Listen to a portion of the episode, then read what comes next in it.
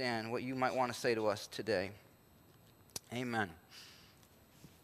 All right. Super Bowl. How many people are rooting for the Eagles tonight? How many people are rooting against the Eagles tonight? It's either Eagles fans or anti Eagles fans. That's really the two categories, right? Um, I want you to imagine a scenario. You don't have to be a football fan to, to, to really catch this scenario, although, if you have played team sports or if you've coached team sports, you might get it in, in a greater way than someone else. Uh, imagine it's halftime and the Eagles are down. Coach brings them in the locker room. He's giving them a pep talk. He's drawing on the whiteboard. And one of the players raises his hand and says, Coach, Coach, Coach, how's it looking for me to get MVP tonight? Can we, can we arrange some plays so that I stand out and that I have a better chance of getting the MVP? What do you think the coach would say? How do you think the coach would respond? What do you think he'd do? maybe beat him up. uh, tell him to stay in the locker room until he sobers up. Maybe bench him. We all know that we've played team sports or coached team sports, we know that the instant somebody becomes overly focused on getting MVP, on standing out, that is the same instant that they have become a liability to the team. They have become a liability, not just a distraction from the team's success, but a liability to the team's success. Because to not be a team player a sport, in a sport that so requires interdependency, makes you a liability. And the same is true in God's kingdom. The passage that we're going to look at today, Jesus is telling his boys, his closest followers, guys, guys, guys, guys, guys, your hearts are off here. Your hearts are off. Some of them wanted to get MVP. They were in competition with each other. They wanted to get MVP in God's kingdom. And Jesus was like, that's not what my kingdom is about. They didn't understand. Jeff, my clicker isn't working. Can you turn me on there? They didn't understand that to be important in God's kingdom, to have the most significant impact for God's kingdom, we have to be people who do not need to be significant in this world. When we want to be significant, when we want to stand out, when we want to get praise, that's when we become a liability for God's kingdom. The title for today is called Two Mama's Boys and Two Blind Men. No offense to the mamas in here or the mama's boys in here. It's just two mama's boys and two blind men. These are two passages, two stories that seemingly don't even go together, but I think Matthew puts them together for a purpose. Something popped out to me this week, and I hope we can tie them together at the end of the message. But where we're at in this, in this story of Jesus is that he's about to head to Jerusalem. Next week, we're going to look at his entry into Jerusalem, the triumphal entry, what is often celebrated on Palm Sunday. Uh, we're going to look at it next week, and throughout the Lent season, we're going to be looking at everything in Jesus, the last week of Jesus' life. Everything that we look at over the next six, seven weeks before Easter is the last few days of his life starting next week. But this is right before he goes to Jerusalem. He's getting his boys together and he's trying to make them understand that there's a bigger war going on than what they think is the biggest war is, which is Jews versus Romans. That's what they were expecting the, the Messiah to do. They believed Jesus to be the Messiah, and the expectation was that he's going to overthrow the Romans. That was the biggest war. That was the most important war. And Jesus is trying to show them there's a bigger war going on. It's the war between pride and humility in the human heart. Pride is going to keep you from seeing me for who I am, humility will open your eyes. Trying to be important and significant is going to blind you humbling yourself is going to open your eyes. And the same is true today. The biggest war going on, it's not between Ukraine and Russia. It's not between the right and left. It's not between conservatives and progressives. The biggest war, the most important war, is in the human heart, your heart, between pride and humility. So we're going to see that in these two stories of two mama's boys and two blind men. So let's jump into it. We're going to start in Matthew 20, verses 17. Now, Jesus was going up to Jerusalem on the way, he took the 12 aside and said to them, We are going up to Jerusalem, and the Son of Man will be delivered over to the chief priests and the teachers of the law. They will condemn him to death and will hand him over to the Gentiles to be mocked and flogged and crucified. On the third day, he will be raised to life. So remember, remember, remember the expectation Jesus goes to Jerusalem, conquers the Romans. And he's saying, Guys, guys, guys, for the third time, I'm going to Jerusalem, and this is how it's going to go down. I'm going to be crucified. I'm going to be handed over. the religious leaders, the conservatives, are going to hand me over to the secular government, the Romans, and together they're going to kill me. But then I'm going to raise to life. I'm going to raise to life. This is how my kingdom is going to be established. They didn't get it, it wasn't their expectation. In fact, for the Messiah to die would mean he's not the Messiah. There were other people who had claimed to be the Messiah, they died. They were clearly not the Messiah. So for Jesus to say, guys, this is how I'm going to establish my kingdom, I'm going to die, they, couldn't grasp it. They couldn't fathom it. It'd be like somebody running for president, pulling his campaign advisors and, and, and you know, his team around him and say, guys, the best way for my policies to be pushed through is for me to lose this election. They'd be like, wait, what? Huh? What are we doing all this work for? That's kind of how they would hear this. They didn't grasp it clearly because look, what happens next. Then the mother of Zebedee's sons came to Jesus with her sons. That would be James and John. Their mother, uh, likely this would be Salome. So she comes with James and John, kneeling down, asks a favor of him. What is it you want? He asked. She said, Grant that one of these two sons of mine may sit at your right and the other at your left in your kingdom. She brings her two sons by to Jesus and she says, Hey, hey, Jesus, Jesus, I got my two boys here. They've been working better and harder than all the other, the other 10. Peter, he's a slacker. I know he's, he's impulsive. He gets a little aggressive sometimes. Thomas, he's really skeptical about everything. My boys are the loyal ones. So when you establish your political kingdom, when you overthrow the Romans, can James and John, can they be like vice president and chief of staff? They deserve it. They deserve it. Now she, she's, you know, she's well-meaning. She believes Jesus to be the Messiah. She shows reverence by kneeling. She just doesn't get what his kingdom's about. So she she, she appeals to Jesus based on what she thinks her boys deserve. It's kind of like that little league mom, right? Some of you already know. You already know. You've coached, you've coached, and you've had that. Or dad, the little league dad too, right? Comes to the coach, coach, coach, coach. My kid should be starting pitcher. They deserve it. They get all flustered, gets all political, right? So how does Jesus respond to the mother? Does he say to the mother, you know what? You know what? You're right. You're right. These guys have been working really hard. Look what he says. You don't know what you're asking, he said to them. Can you drink the cup I'm going to drink? You don't know what you're asking for. The mother thinks she knows what she's asking for. She thinks she knows what's best for her kids. Parents, we don't always know what's best for our kids. Jesus says, You don't know what you're asking for. Can you drink the cup I'm going to drink? Now, what's the cup referred to? In uh, Isaiah 51, Jeremiah 25, those are two references to the cup of God's judgment that was going to be poured out on the wicked, on the evildoers, on the ones who were oppressing the vulnerable. God's judgment was prophesied. This was back in the Old Testament. Prophesied it would be poured out on the wicked. What does Jesus say here? The cup I'm going to drink. He's saying, I'm going to drink the cup of God's judgment. I'm going to absorb the curse of this world. Right? The world's broken. We can, we can agree to that, right? Jesus follower or not, you can at least agree this world is messed up. Well, Jesus claims to be the sponge that comes to absorb the mess, absorb the curse on our behalf. That's what he's saying. That's why he needed to die. That's why he just said, I need to die and rise again. That's how my kingdom is going to be established. Because the biggest enemy is not the Roman Empire, the biggest enemy is the sin in our hearts. The pride in our hearts that causes us to say, I don't need you, God. I'm doing it my way. I'm self sufficient. I can save myself. I'm good.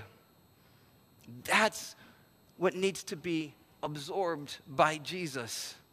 He had to pay for the sins of all humanity. The Romans, yes, and the Jews, and even his disciples, right here. He needed to drink the cup of God's judgment, absorb the curse like an umbrella, absorbing the rain, and so that all would, who would take shelter under that umbrella would be rescued from it. That's what he needs to do. You know, it's possible that he's going to enter Jerusalem, which will, again, we'll talk about that next week. It's possible that he enters Jerusalem on the day that they select, Lamb Selection Day, when they selected lambs for Passover. They selected the lambs, the spotless lambs, take it into the house for a few days before they kill it for the Passover. It's possible that Jesus would enter Jerusalem on that day as the ultimate sacrificial lamb who came to drink the cup of God's judgment for the guilty, which includes all of us, which included James and John. So Jesus says, Can you drink the cup I'm going to drink? We can, they answered. Look how confident they are. They're like, We can do whatever it takes to climb the Messiah ladder, right? We can do it. They're, they're, they're ambitious little interns, right? They're like, We'll do whatever it takes. Jesus said to them, You will indeed drink from my cup. There will be suffering that you will endure. But to sit at my right or my left is not for me to grant. These places belong to those for whom they have been prepared by my Father. So again, Jesus like, You don't get it. Yes, I'm going to use you. You're going to have an impact for my kingdom, but it's not going to come through positions of authority and power. It's going to come through suffering and sacrifice. And you are actually going to endure some of the suffering that is similar to what I'm going to suffer because you follow me. James would, would be one of the first martyrs. He'd be killed, he'd be executed for his faith in Jesus. John would be exiled to the island of Patmos um, only after they tried to execute him. Church history tells us they tried to boil him in oil. He survived, so they sent him away. So Jesus says, You guys don't know what you're asking for. There's going to be suffering for you, James and John, but yeah, I'm going to use you. But your significance in my kingdom is going to come at the expense of worldly power and significance. And he corrects the mother's expectation. You don't know what you're asking for. All right? And it's just, a, just a, parents, maybe just pause and think, like, what do, what, what do we pray for for our kids? What do we want for our kids? Sometimes we need to have a little heart check and go, God, what, what am I really after for my kids? What is really best for my kids? Like, this passage always strikes me as a parent, like for, with my girls. Like, hypothetically, I'm not saying we need to make this choice, and I need to make this choice, but hypothetically, would I rather one of my daughters get a scholarship to college, good grades, graduate, get a good job, gets married, gives us grandkids, lives close by, lives a relatively happy and easy life, all the while keeping Jesus on the back burner? saying, I don't really need him. Dad, I'm kind of tired of hearing about Jesus. I heard about it all my life. Eh, I don't really see a need for him. Would I rather that, or would I rather one of them goes on a mission trip to Japan, let's say, during, during her college years, comes back, Mom, Dad, I'm going to drop out of college. I feel called to go to Japan, learn the language, become a missionary there. And she goes there, and we see her once or twice a year. We talk over Zoom, and then persecution breaks out, and she gets martyred in her mid to late 20s without ever having a chance to be married or give us grandkids. If I had those two options, I'm not saying I have to choose, but if I had those two options, what would I want? This is a selfish part of me. It's like, I want option A. But what's more important to God, and what's ultimately more fulfilling to her in the, the scheme of eternity? We think we know what we want sometimes. Sometimes for God to get a hold of our kids' hearts, right? They're going to go through some roller coaster things that we want to protect them from. And God's like, hey, you don't know what you're asking for. The best goal is for them to be sold out for me. Trust me, trust me, trust me. Anyway, that was a little bit of an aside for parents. Let's keep going. When the ten heard about this, they were indignant with the two brothers. So they're like, Are you serious? Did you hear what Jimmy and John just did? And they had their mama do it for them.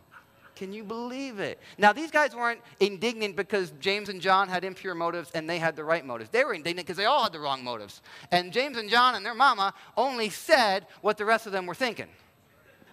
They shouldn't deserve it. I should deserve. No, no, you don't deserve it. They're going back and forth. So Jesus realizes it. And now, by the way, I bet Jesus, I don't know this for sure, but I bet at this point, remember what has just happened. Jesus told them, I'm going to die and rise again. James and John are like, anyway, when your kingdom comes, can I be right and left? Right? The 10 get started arguing. I bet Jesus is like, okay, okay. One more time, you guys. Come here. Jesus called them together and says, You know that the rulers of the Gentiles, that would be those who don't worship Yahweh, the one God of Israel, you know that those Gentile rulers lord it over each other.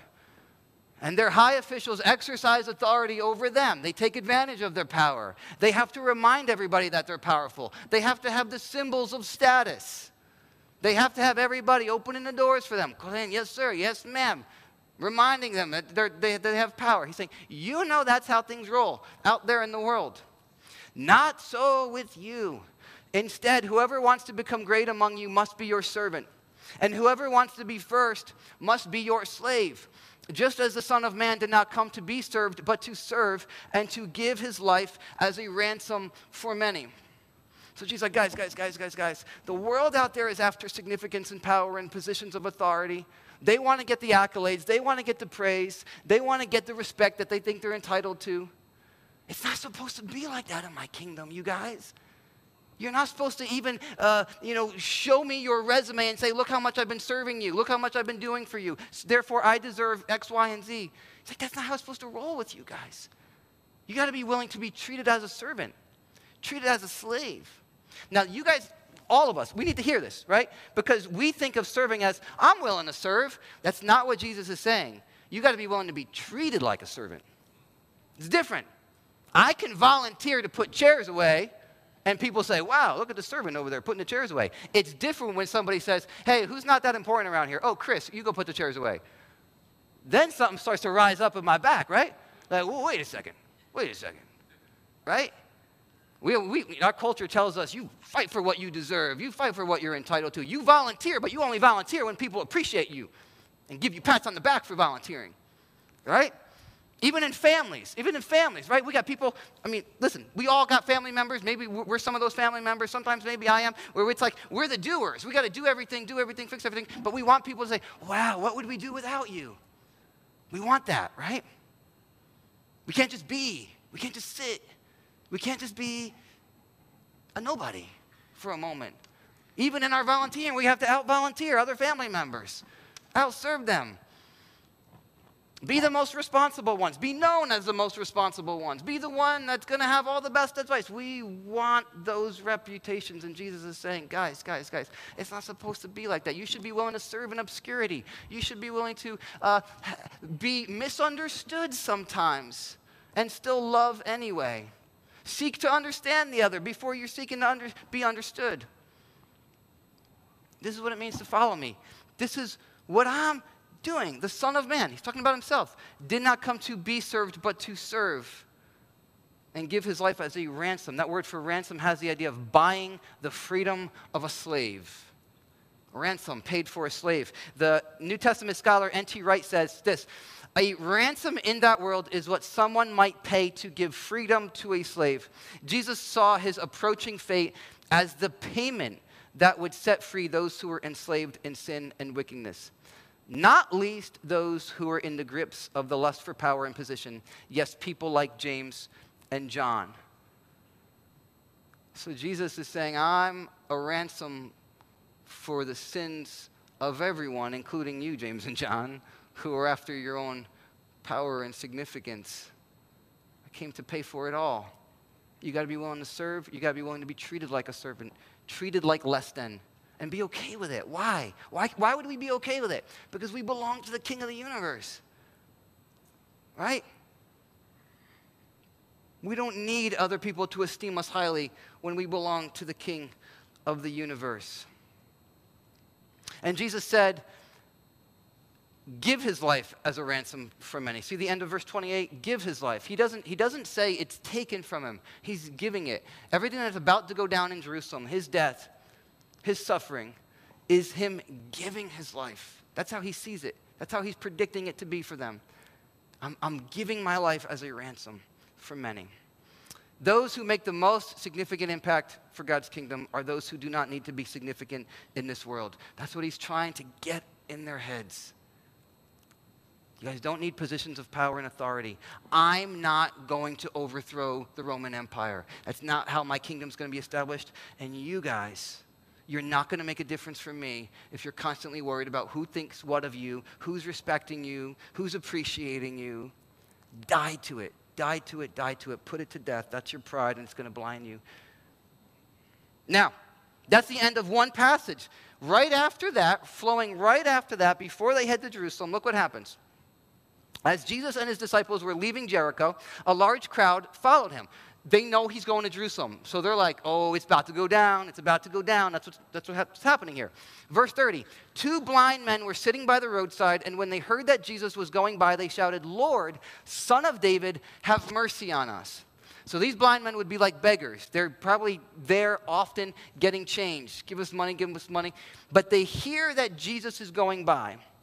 They call out to him, Lord, Son of David. This is a reference to his messianic title. He is the Messiah in their minds. They're recognizing that he is the Lord, that he is the promised heir to the throne of David. They're recognizing that as blind men. They probably heard stories of him healing, healing the lame, healing the centurion. We've talked a lot about his healing miracles. They probably heard these stories and said, Lord, son of David, have mercy on us. Now, notice they say, have mercy on us. They don't appeal to what they deserve. They haven't really been doing much for Jesus. They've been sitting on the road doing nothing. They just cry out for mercy. The crowd rebuked them and told them to be quiet, but they shouted all the louder, Lord, son of David, have mercy on us. So the crowd's like, yo, guys, keep it down. This is an important man. He's going to do important things. Right? I mean, think the inauguration day in Washington, D.C., and some homeless guys trying to get the attention of the president. People are like, yo, shh, Secret Service, shh, keep this guy away. We've got a schedule to keep. It's kind of the idea here. Jesus is too important to stop for these two blind beggars that everybody's used to anyway, right? But they kept shouting all the louder, Lord, have David, uh, Lord, son of David, have, have mercy on us. Why? Because they didn't care what people thought of them. They weren't too proud to worry about how dignified they look. They're just like, all the louder, Lord, son of David, have mercy on us, have mercy on us. And what does Jesus do? Verse 32 Jesus stopped and called them. What do you want me to do for you? He stops. The whole crowd has to stop. Everybody puts on the brakes. And he looks at them. These two blind beggars, these two nobodies who've done nothing for him. And he looks at them. He says, Hey, what do you want me to do for you? This struck me this couple, last couple of weeks. It's just every time I read it, it's like, man, Jesus looking at you, looking at me. What do you want me to do for you? What do you want me to do for you? Where are you stuck? Where are you hurting? Where is there something choking you? What do you want me to do? Lord, they answer, we want our sight. We want to see. We want to see. Jesus had compassion on them and touched their eyes.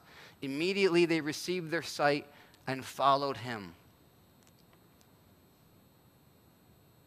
So their eyes are healed, they can see, and the first thing they do, we're going with you. We're going with you. We're going with you, Jesus, Son of David, Lord. We're following you. Now, this story, this is obviously an example of a physical healing miracle that Jesus did. And like I said, we've talked about that uh, much in this series so far. Jesus steps in to our broken situations. He, he brings healing, intervention, provision where there's lack. But this week, this also stood out to me as, as such a contrast to James and John. Jesus, um, throughout all the Gospels, often talked about um, uh, faith in him, trust in him as having eyes to see. And to not know who Jesus is, to not believe in Jesus, is to be blind. And it was just a reminder to me that this is what Jesus does for all of us. He opens our spiritual eyes so we could follow him. And pride is what blinds us to following him. Even those of us like James and John who think we're following him, but we're following him with the wrong set of expectations, with the wrong idea of who he is and what he's going to give us. We're following behind him all the while going, Well, Jesus, look at what I did now. And look what I did just now. And look what I did now for you. While the blind men are just saying, Have mercy on us. We're nobodies. And Jesus stopped and he gave them what they wanted. And James and John needed to be corrected. So we're going to receive communion in a moment. Um, everybody should have gotten one of these uh, cups. If you didn't get one, put your hand up, and the ushers will put it in your hands. Um, if you're receiving it with us, if you're, if you're not a believer in Jesus or you have questions about him, listen, please don't feel any pressure to receive this. We often have people in here who are like, no, no, I'm not comfortable doing that. We don't want you to do anything out of, without uh, having a sincere heart. It just would be feel phony, right? So don't, don't, you don't want to do that. We don't want you to pressure you to do that.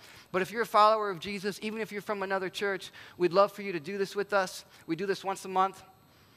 But before we receive this, before you even open it, I just, want us to think about and reflect on what, what is this? What does this mean? Jesus told us when you do this, do this in remembrance of me. remembering my sacrifice. The cracker represents his body given to be killed, his blood spilled. The juice represents the blood spilled. What he has just been talking about, his life given as a ransom for many. And so, as we prepare to receive this together, I want to walk through three points for us to just think about that I pull from this, these two passages.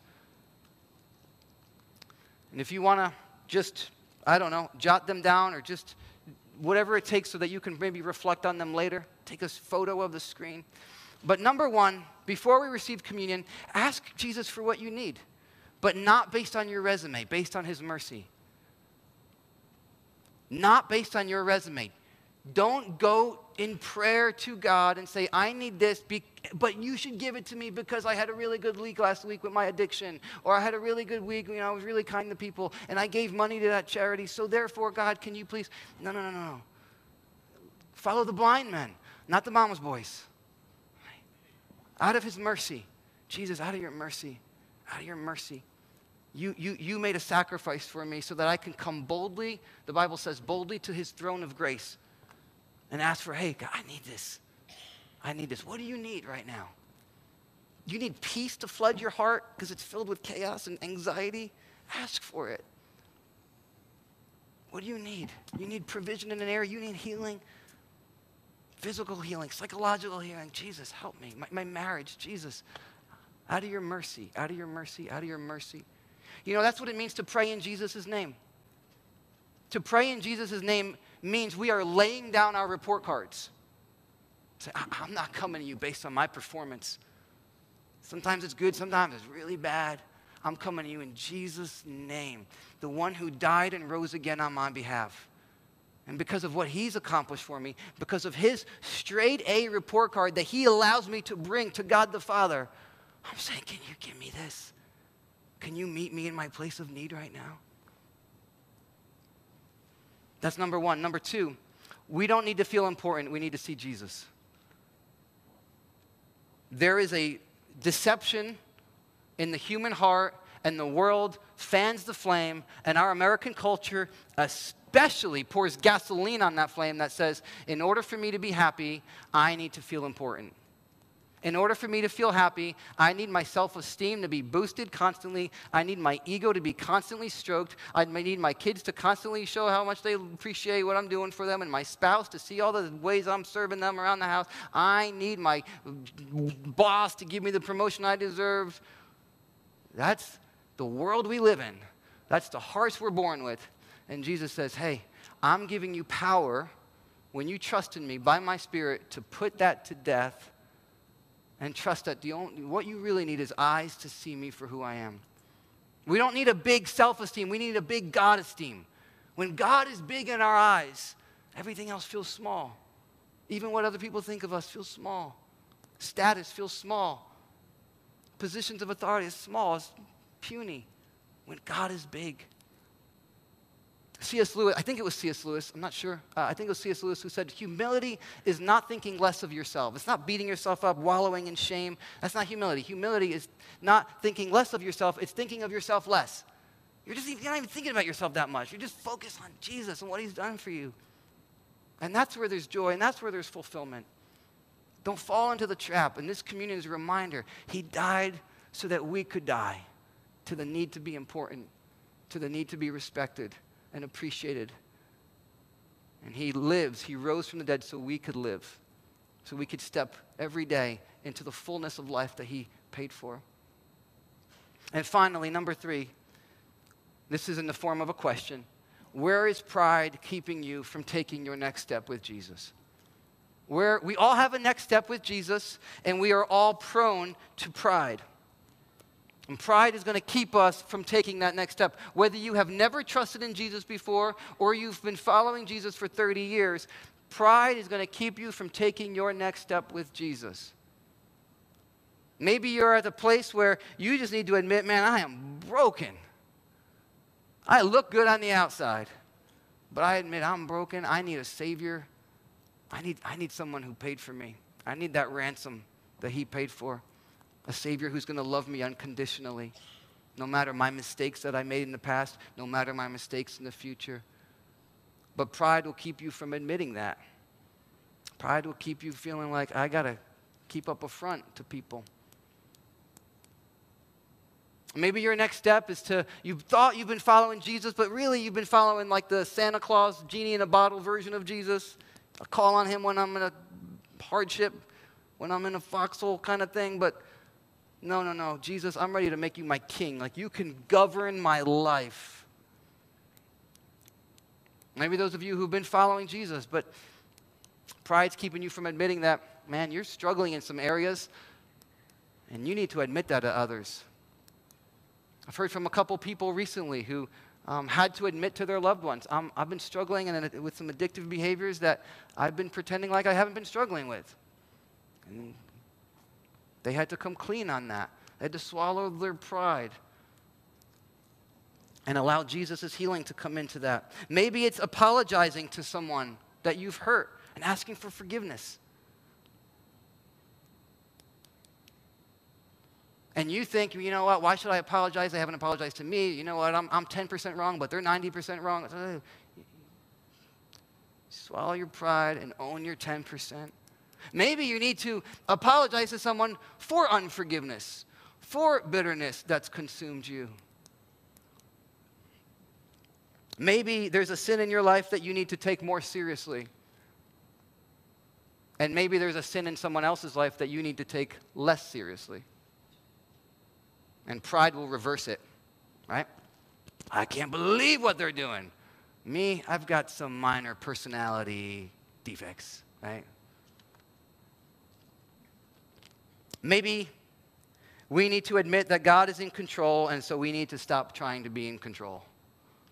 I don't know what the next step is for everyone.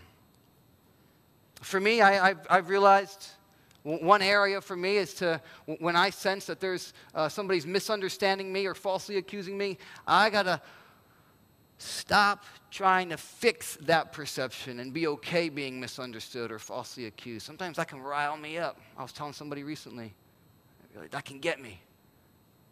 I got to lay that down. Jesus was willing to be misunderstood and falsely accused all the way to the cross. All right? Maybe for some of you, last example is baptism. Get baptized. Jump in to our next baptism, whenever that is. There, there's a sense in which some people say, you know what, yeah, I, have got this me and Jesus thing going on, but I don't want to uh, go public with it. I don't want to uh, say anything with my mouth. I don't want to obey him in that next step of taking the sacrament of baptism. And there's people around the world who are going into the waters of baptism knowing that that public statement means there's a target on their back and they could be killed and sometimes in America, we're like, mm, I don't really want to get wet and have people looking at me, right?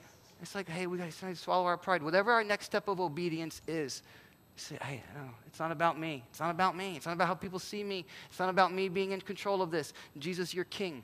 You're king, and I'll do whatever you're asking.